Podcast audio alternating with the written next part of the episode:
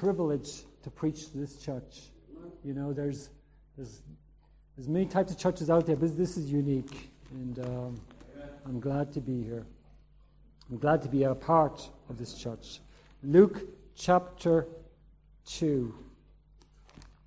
And it's a privilege to preach on the 18th of December. That's what today is, and with the theme of Christmas. I mean, what, what great privilege that is. So, Luke chapter 2, and we'll just read it first. Luke chapter 2 and verse 25. The Bible says this And behold, there was a man in Jerusalem whose name was Simeon. And the same man was just and devout, waiting for the consolation of Israel, and the Holy Ghost was upon him.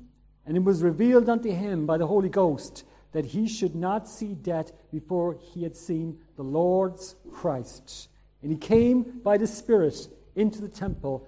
And when the parents brought in the child Jesus to do for him after the custom of the law, they took, then took he him up in his arms and blessed God and said, Lord, now lettest thy servant depart in peace according to thy word.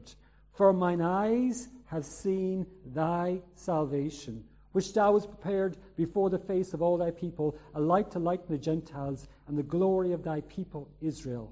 And Joseph and his mother marveled at those things which were spoken of him. And Simeon blessed them and said unto Mary his mother, Behold, this child is set for the fall and rising again of many in Israel, and for a sign which shall be spoken against. Yea, a sword shall pierce through his own soul also, that the thoughts of many hearts may be revealed. Let's pray. Father God, we thank you for, for being so good. And we thank you for this special time of year. And Lord, we want to just get rid of all the confusion, the distractions, and just focus on the Christ child, on that blessed baby Jesus, and what his life, what, what his life became. And we thank you, Lord, like it has been said tonight, that he was born to die. That was his whole purpose. What a, what a life that was totally selfless. And I thank you, Lord, for, for a life like that, for a, so much above us, Lord. I pray now you give us liberty as I pr- try to preach. We thank you for this church. I pray you keep it strong. I pray you keep the enemy out. I thank you for all these things. In Jesus' loving name, amen. Wonderful. Thank you. What did Simeon see in Luke chapter 2, verse 25 to 35? Well, Simeon was an old man, the Bible says, and he was an Old Testament saint. He, um, he, was, he was an Old Testament saint. And what he saw was very, very special. Could you imagine holding the Christ child in your arms, looking into his eyes, looking into that little helpless little baby, and realizing that was the salvation? That was the only salvation this world would ever know. See, Christmas is very, very celebration. What we celebrate at Christmas is none other than the greatest event in world history.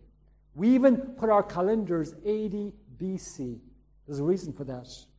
If you could imagine, if you could imagine being alive in Old Testament times before the event, imagine, if you could, what it was like. Uh, when we look at the perspective of the Old Testament saints, we see so how incredible the event was. There's many scriptures in the Old Testament. There's Isaiah chapter 7, verse 14. There's, let me show you Isaiah 9 6. Isaiah 9 6. You, know, we um, as a church memorized this verse last year. And you know, I saw something in it that I never saw before. Now, I've, I've been saved 20, 25 years almost. I never saw it. Isn't that amazing? It's amazing what the word. Let me show you what I saw. Isaiah chapter 9, verse 6. It says, you know, you, you read it, he says, For unto us a child is born, for unto us a son is given, and the government shall be upon his shoulder, and his name shall be called Wonderful Counselor, the mighty God, everlasting Father, the Prince of Peace. So you read it fast, you don't take much notice of it. But if you if you focus on what it says, it says, The government shall be upon his shoulder, and his name shall be called Wonderful. You see that? There's a comma there.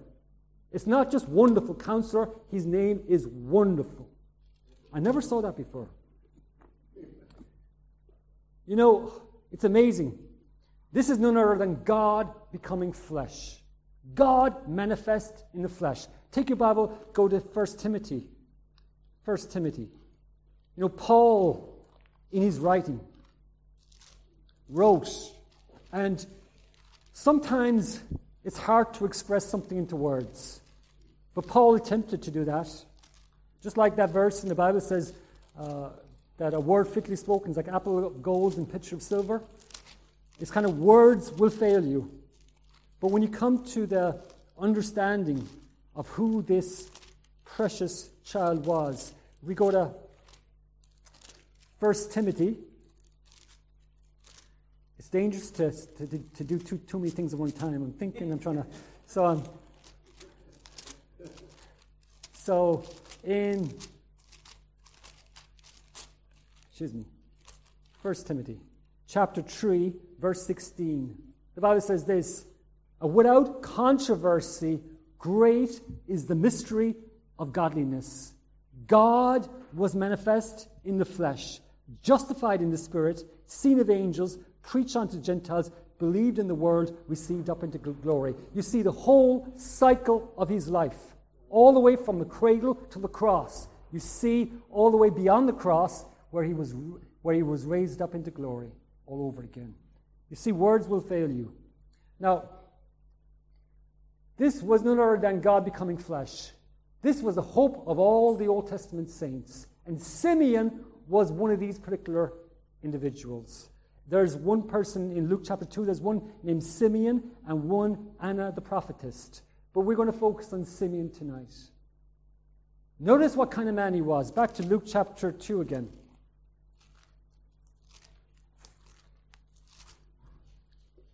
Luke chapter 2.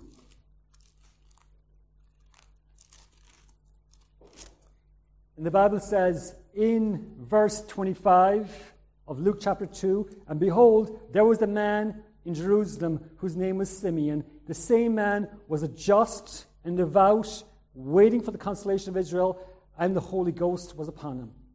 This man in character. He was just and devout. He was patient man.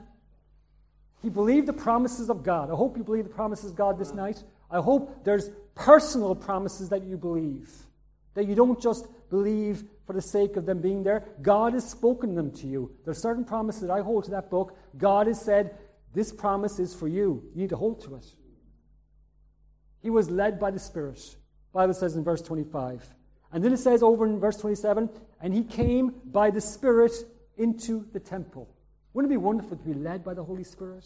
I mean, truly. See, we can only see true, uh, we can only see so much in the written Word of God. You need the Holy Spirit to enlighten you. You need the Holy Spirit. Let me show you 1 Corinthians chapter 2.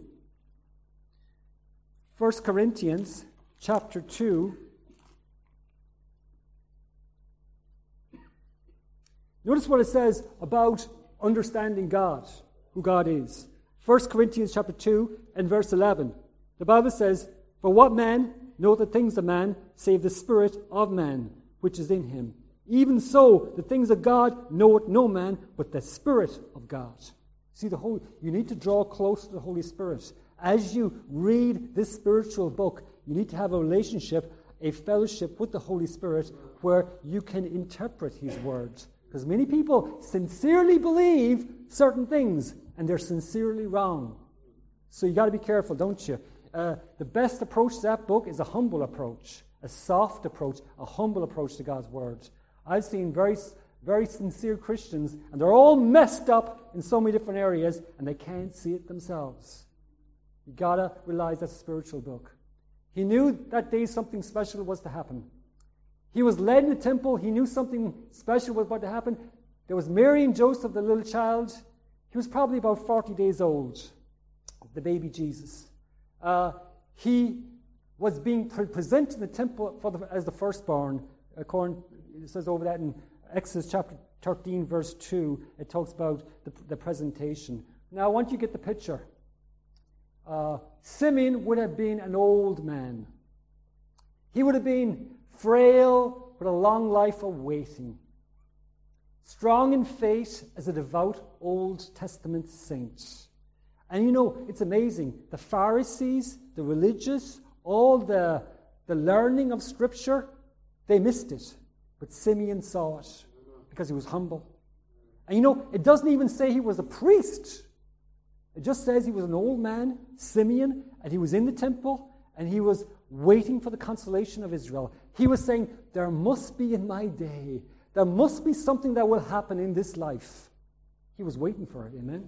I think God, I think God honors that. Jesus would have been a helpless little baby. You got to get the picture. Probably about six weeks, I said, outwardly dressed in simple clothing. Listen, there was no halo around his head. There was no outward sign. Uh, there was no star that followed him. Uh, there was no outward sign. There was no special ceremony for that baby. Everything looked completely normal. But then Simeon did something out of the normal. We read in verse 28 of Luke chapter 2. Then took he him, Simeon, in his arms, and blessed God, and said, Thy servant, and said, uh, arms and blessed him, Lord, now lettest thy servant depart in peace according to thy word, for mine eyes have seen thy salvation. What a moment in the temple. You know, he knew by the Holy Spirit this was the Messiah. That little baby, that little baby was the Savior of the world. He knew it because the Holy Spirit bare witness. What an amazing thing. Let me show you a few things about what Simeon saw tonight. He saw his own salvation, verse 30. The Bible says in verse 30, For mine eyes have seen thy salvation. What an amazing thing for this old man to have the privilege of holding the Christ child. You see, that's, that's something that is very, very unique.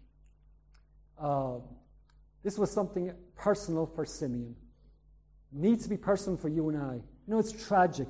Well, a lot of people go through Christmas and they, they glance at the, at the, uh, the crib and the things like that, but they never make it personal. You know, we as Christians, we're supposed to make it personal where we know 100%, not 99%, but we know 100% that we are going to heaven, that we're saved, we've been born again, trusted Jesus our Savior. It's personal to us, isn't it? That, that little baby in the manger is personal to us. And listen, all the distractions around it, I call Santa Claus the, the, big, the big fat guy. Uh, you know, all the distractions around it, they just have to be peeled away and see the Christ child, what he really is. You know what Satan is good at doing? Putting all distractions in there, putting all the confusion, all the different things. When you see the Christ child in the manger, it needs to become personal to us. I mean, it needs to be personal. Uh, it is a special moment. This world celebrates Christmas, but they really don't understand the full meaning of it. Uh, it's like you have to pull all the distractions away and the real meaning comes forth. Santa Claus, the commercial aspect, I mean, they know how to make money. This time of December is a time where they can make their money, retailers, and the push, there's a big push to make as much. The worries that enter people's minds, the loneliness and depression in many lives, uh, the stress that comes from all the above. I mean, that's just the normal Christmas. The stress, the you know, the financial struggles, all those different things, that just seems to be all upon your mind and heart, but then you forget about the simple thing that that little baby was the is your savior. Is your savior. He's the savior of the world, but he's my savior. It happened to me on the 2nd of October, 1992. You, listen, you don't need to know a time and date, but you should, there should be a time where you once were lost and now you've been found. Amen? There should be a, a time frame where at least you can say, This is the time where I trusted Jesus, my Savior, and I'm different because of that. I'm different. It's so sad because many people will say to me that I think I'm saved. I think I am. Uh, at least uh, people around me have told me that I'm saved, but they don't, they don't know for sure. Tragic. You to know for sure, 100%. He saw his own salvation. He saw God's prepared plan. Bible says in verse 31 which thou hast prepared before the face of all thy people, a light to lighten the Gentiles and the glory of thy people Israel. See, he saw God's unfolding plan, God's prepared plan. Simeon, who, who I believe he wasn't even a priest, he was, it was the only way. It was the only way. And, you know, I don't know if you ever thought about this, but there was no other way. You know, God could have sent Michael the archangel to wipe Adam and Eve out and begin all over, but he didn't. Because you know, God, that's not God is God's character is perfect. And God is always long suffering. He could have sent a legion of angels to conquer, but he didn't. He didn't. Let me show you Matthew chapter 26. Matthew chapter 26.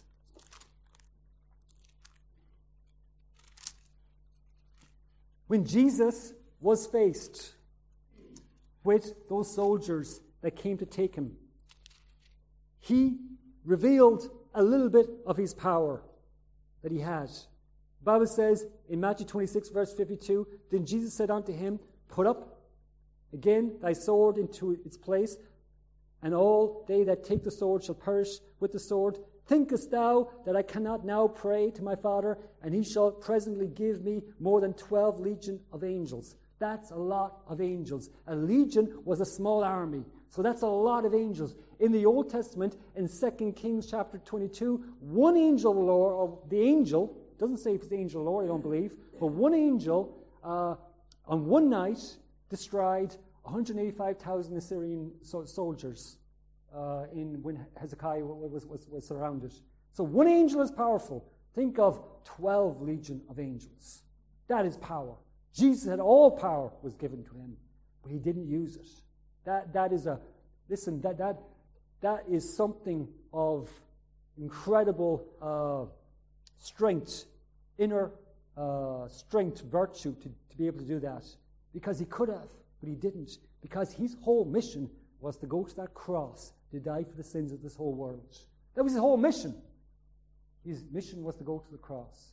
He could have sent the highest angelic being, but it wouldn't suffice. Because you know what? The blood had to be spilt. Amen? There is no redemption without the blood. It was the blood of Jesus Christ, the death, but the blood. So it couldn't have been an angelic being that, w- that could have uh, saved mankind. Uh, it had to be God's only begotten Son, the sacrifice for the sins of this world. You know, when you look at Genesis chapter 22 and you see Abraham ready to split the throat of Isaac, and you, you, you get what it must be like for Abraham to come and to, in the life of his only son, and then God steps in and God shows up and God says, Abraham, Abraham, don't hurt your son. And then God says, what the, the whole picture of, of Isaiah, of uh, Abraham and Isaac, is you, you might see Abraham going to the edge and almost splitting the throat of Isaac, but then God does and carries it on and does the rest. You see that, how God sacrificed his only son. A little baby, a little baby was God's miraculous plan before this world began. A plan for Israel. Amen. Let me show you Matthew chapter 10. You know, God has still a plan for Israel. Amen? Matthew chapter 10 and verse 5 and 6.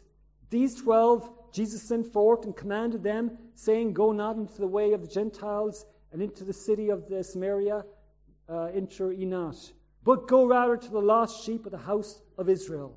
And then you go to Genesis or Matthew chapter 12, you will see a time where the disciples went out. They were, they, they were empowered to be apostles, and they preached the lost sheep of the house of Israel. And then in Matthew chapter 12, it changes because the Jews reject him.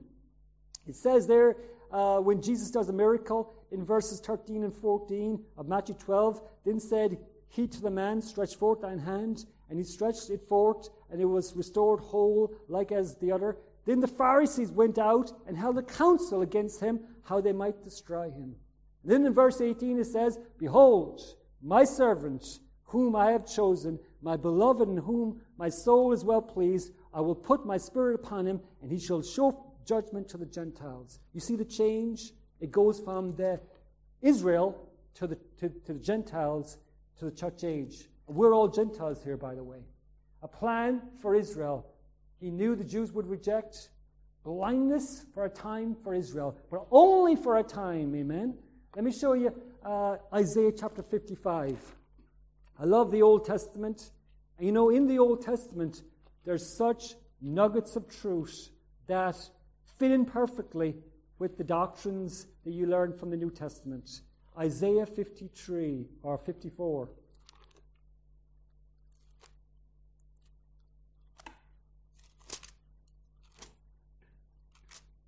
Little verse, Isaiah 54 verse 7.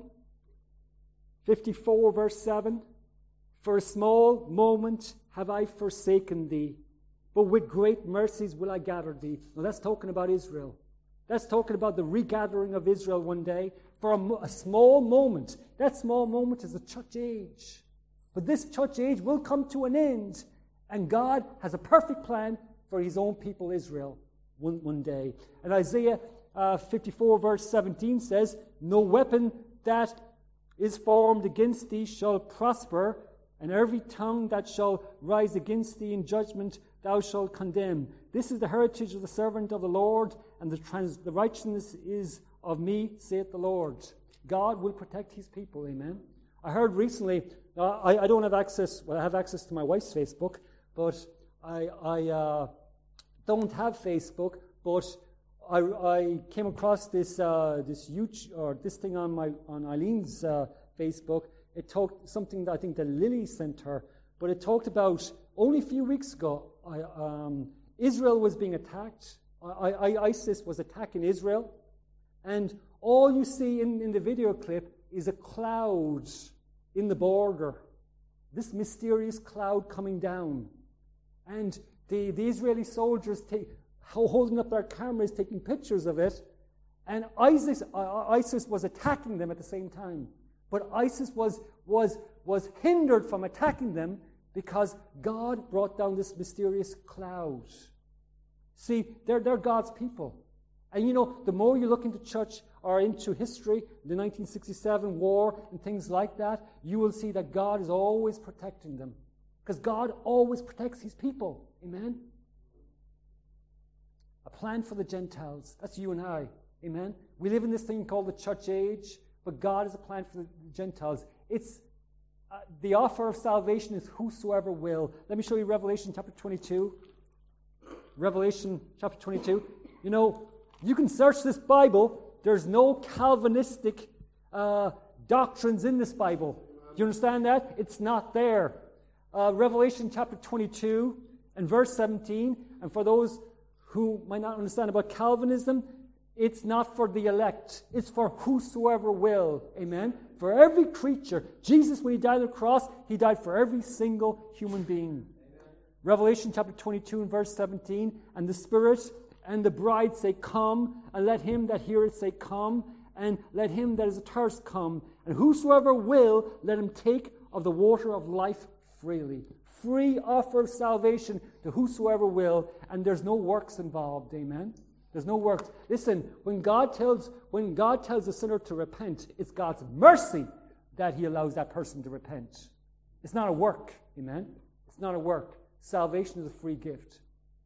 God had a perfect plan, a perfect plan for Israel, and a perfect plan for us. Blindness in part, but God's ways are always working out. A plan for the Gentiles, uh, to give a light to everyone that comes into this world. You know, even let me show you for, a uh, John, Gospel of John. You know, even the atheist, even the evolutionist, even those that are against God this night, they should be grateful for Christmas. Because the Bible says in the Gospel of John 1 9, talking about Jesus, he said, that was the true light which lighted every man that cometh into the world. You see that? That, that applies to everyone. That's not just for the saved, that's for every human being. God has given human beings light. That's why, listen, I don't believe that a human being is totally depraved. That's the first, uh, that's the first um, if, you, if you know Calvinism, the, the, the, uh, the tulip is total depravity. I don't believe in total depravity. I believe we're very depraved, but we're not totally depraved. Because, listen, uh, God has given light even to the atheists, even to those that are against them this night. God has given them a little bit of light, all because of that, all because of that baby in the manger, an offer of salvation to whosoever will.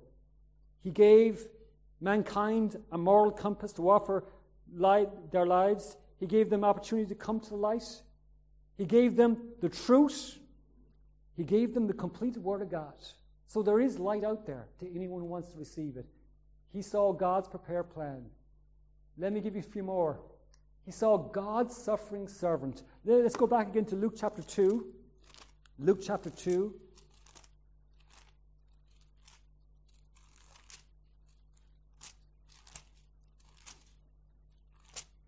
Luke chapter 2 and verse 34, the Bible says this And Simeon blessed them and said unto Mary, his mother, and notice the prophecy here Behold, this child is set for the fall and rising again of many in Israel, and for a sign which shall be spoken against. Yea, a sword shall pierce through thy own soul also, that the thoughts of many hearts may be revealed. See, it wasn't, it wasn't just Jesus the Messiah the king who would reign, there was something that he would have to go through first.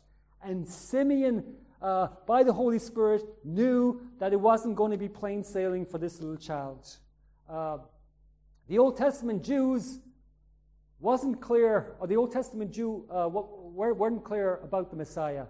Uh, there was many different teachings about the Messiah. You will find there was different things that they taught about the time that Jesus was born. The Jews believed that they were God's chosen people. They believed they were God's chosen people. They were God's chosen. They are God's chosen people. They believed that the Messiah was to be a great warrior like David. But listen, they believed that some great victor would, would lead them into victory over the iron grip of Rome. They believed that the Messiah was coming to rule and reign as king in the earth with them as the chosen people. That's what they believed. But some dared to believe that God Himself would break directly into history, history by supernatural means. They looked at prophecies like Isaiah 7, Isaiah 9 6, and different prophecies like that. And they, they were, they, some dared to believe that the Messiah was, was, was going to be come amongst them because of Emmanuel. Remember that scripture over there in Isaiah? But listen, very few believed that he was to be the suffering Savior. Very few people believed that. Very, very few Jews back in the Old Testament believed it, and very few Jews, they, they look at Isaiah chapter 53 and they don't know what to do with it. It's like, where does that fit in? That doesn't fit into our plan. And the reason is, is because we somehow have this idea that God will do, or the Savior will do something, but there's, there's, there's, there's a lot in there that can lead to confusion. Isaiah 53 says, He was despised and rejected of men, a man of sorrows, acquainted with grief, and we hid, as it were, our faces with, uh, from him. He was despised, and we esteemed him not. You see, Jesus said to the Pharisees, He said, You search the scriptures, you think you know them, but you err. So you got to be careful. You know what? Uh, it's amazing. Let me show you uh, Luke chapter 2, Luke chapter 4. In Luke chapter 4, we have a prophecy of, of Luke chapter 4 and verse 21, if I can find it. Yes, 21. This is Jesus when he comes to the temple. He reads the scripture, and it says in verse 21 And he began to say unto them, This day, in this scripture, fulfilled in your ears. And the scripture before that was verse 19 and 20 to preach the acceptable year of the Lord. Uh, sorry. Verse 18, it begins the Spirit of the Lord is upon me because He has anointed me to preach the gospel to the poor. He has sent me to heal the brokenhearted, to preach deliverance to the captive, recovery the sight to the blind, to set at liberty them that are bruised, to preach the acceptable year of the Lord. And he finished at that one point. But if we go back to the prophecy in Isaiah, in Isaiah 61. And this is how, this is why we can't rely totally on our own ability to understand Scripture. You've got to draw close to the Holy Spirit of God. Isaiah 61 says, this is what Jesus is quoting from. And it says in verse 1 The Spirit of the Lord is upon me, and because the Lord anointed me to preach the gospel tidings unto the meek, he has sent me to bind up the brokenhearted, to proclaim liberty to the captives, and the opening of the prison to them that are bound, to proclaim the acceptable year of the Lord. And there's a comma right there. And then it says, the last part says, and the day of vengeance, the day of vengeance of our God to comfort all that mourn. In that one verse, you have the first coming and you have the second coming, separated by a comma. You got to be careful uh, that you don't that, that you don't get too confident in your ability to interpret Scripture. Because what you need is the humility and the softness to realize that God needs to show you. God needs to show you. Because if the. I, I don't blame these Jews for getting it wrong in the Old Testament. Because I see how the way Scripture is written. It's written for that, like it's written that way for a reason. God wants to try our hearts. In fact, they looked at Isaiah with confusion. Let me show you one last thing. They saw their own, he saw the only hope for, for this world. Back to Luke chapter 2 again. Luke chapter 2. He saw the only hope for this world.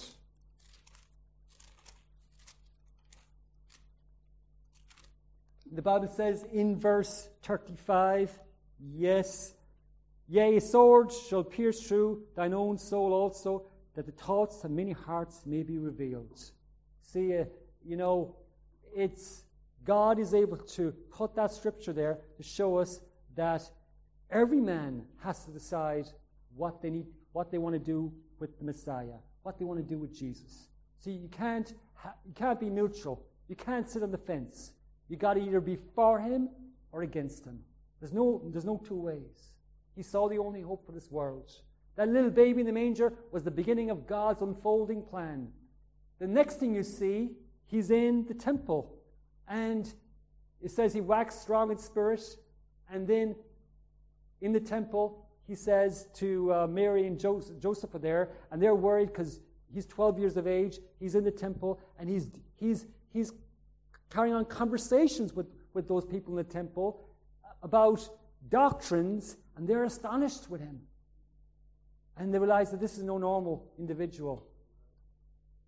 At the age of 30, his ministry begins, and for three and a half years, he later uh, finishes with the horrible death on the cross, all the way. Yet the death of the cross was only the beginning. You know, uh, when we say it is finished, and it is finished, but it really is the beginning. Amen? I mean, think about it. When Jesus on that cross, stretched out, he says, It is finished. The second last thing he said on that cross, it really was the beginning. From there on, he would be resurrected. John chapter 12, if you could. Jesus was in control all the way.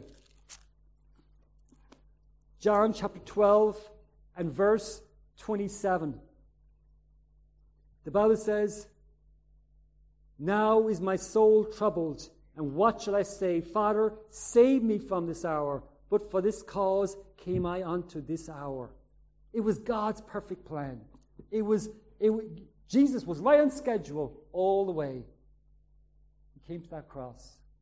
He is still the only hope for this for, for mankind. You know, it's not Buddha, it's not Muhammad, it's not any name you can put out there. It's Jesus Christ. There's no other name given amongst men whereby men must be saved. Jesus said, I am the way, the truth, the life. No man cometh to the Father but by me. Salvation is only one person. It's not in a religion, it's in a person, a person who died for you. And you need to know for sure, 100%, that you've trusted him you've turned and trusted Him as your Savior. Without that incarnation, this world, uh, there would be no hope. You know, uh, it's funny, they, they put up the notice for the, the Christmas party at work. I, I don't go to that, but But they put up the, uh, but I did get a chuckle when I saw it up there because you know what it said? It said Christmas party on the 17th of December and so forth. And then it said, uh, eat, drink, and be merry. I remember thinking, that's the King James Bible there. They're quoting the King James Bible. And they, they, they, it's just like the devil because they, they, don't, they don't finish it for tomorrow you die. For tomorrow you die. Uh, without the incarnation, this world is doomed. You know, uh, without the manger, there would be no Calvary. Think about that for a second. That little baby, that little baby that changed the whole course of this world. And yet he did it, he, he was only motivated by love.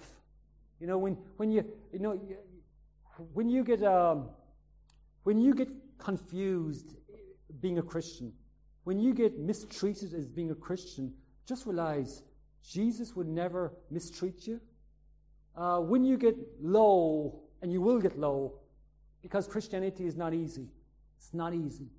When you get to the point where you're on your face and you, you feel like quitting and you feel like, I can't, I can't go, I can't, I can't continue on, just realize Jesus' whole pure motive was love. He loved you all the way to the end. When he fell on his knees and he was there and he was sweating great drops of blood, he loved you. And he got up and when he went to that cross, every ounce of his strength was there because he loved you. He was motivated by love. No greater love had no man to lay down his life for his friends. He did it for you and for me. And when you realize a love of Calvary that the Apostle Paul said, the love of Christ compelleth me. It moves me on. I can't stay still. I got to do something for him. Without the manger, there could be no Calvary. Without Calvary, we would have no resurrection. We would be doomed. We would be doomed. We would be finished. But thank God for that precious gift. Let me give you a conclusion. What did Simeon see well, he saw the only Savior this world will ever know. When he held that little baby in his arms, a six week year old baby, he saw the Savior of the world. He was privileged to see the Savior. He was privileged to be blessed with such an honor. Yet we can have the same privilege, privilege this Christmas. You know, uh, I know there's a lot of confusion. I know there's a lot of things will happen in all the different uh, things that happen in this life, but just, just make it simple. Just simplify it. Just take away all the distractions, take away all the different things, and just focus on that precious gift, that little baby that grew up to be the perfect sacrifice for the sins of this world. Our own salvation. What can we see in that manger? Well, I hope we can see our own salvation. You know, you need to see it 100%. I mean, honestly, if, if I was 1% short of the 19, if I had 99% and I was 1% unsure of my salvation, I would get on my knees and cry out to God. I would. But I am 100% of my salvation. It's not based on me, it's based on Him who loved me and gave Himself for me. It's based on the Savior of this world. It's nothing to do with me. He is the foundation, He's the rock, He is uh, the foundation that was laid. I'm just building upon it. God's prepared plan. Simeon saw more than all the Pharisees and religious people. He saw more in that faithful life of living for Him. He saw more. Yet he saw the suffering Messiah. He knew that it wasn't always going to be, he wasn't just going to be king, that he was going to suffer. Uh, he he may have not understood all of the different uh, details of that suffering in Isaiah 53 and all that, but he knew that it wasn't going to be uh, an easy journey. The only hope for mankind. You know, I hope when you, when you this Christmas, uh, when all the car, when all the singing and everything is, all the festive cheer is all over, I hope you realize that that, that precious baby changed the whole course of this world. God gave everything. He couldn't give anymore. I mean, he couldn't give, he gave everything. He gave that thing that was most precious to him, his son. And, and that, that son was not just, you know, uh, I have four kids. I, I will, well, I won't say, but I have four kids. I mean, to, look, to get rid of one of them wouldn't be too bad, but, but God had only one son, one son, one precious son, and that's precious. Shouldn't we give something back as well? You know, you know the blessing that, that that's in Christmas? It's when you give. It really is. It's not the it's not the receiving, it's the giving. Because there's something about the blessing of just being a giver. Just give. Uh, you know, uh, just just do something just for Jesus this Christmas. Visit someone maybe you hadn't visited in a long time. Maybe vi- visit someone that's lonely and uh, just going through a rough time. Just do something for Jesus. Simeon had no regrets at the end of a long life, and listen, neither should we. Neither should we when we live for Him not for this world. You know, this world and all that it is is, is uh, empty, vanity, vexation of spirit. That's all it is. But when you live for Jesus Christ, it's a whole new meaning. Amen. Let's stand. Let's stand. Father, we thank you so much for being so good. Thank you for loving us. Thank you for Jesus dying on that old, old cross and that little baby being in the manger. What a, what a precious gift you gave us. And Lord, it is, it is the unspeakable gift. It's love personified all the way to the cross. I think of that life, that perfect, unblemished life, the Lamb without spot and without blemish. What a Savior. What a name. Wonderful is all you are, Lord. You're the wonderful counselor everlasting Father, the Prince of Peace. I hope everyone in this room knows you as Savior, knows you as their Savior 100%. And God, I pray if there's anyone here with a hardened heart, God, you'd soften it. Show them their need of drawing close to the only love, the lover, the lover of their soul. We ask this in Jesus' loving name. Amen.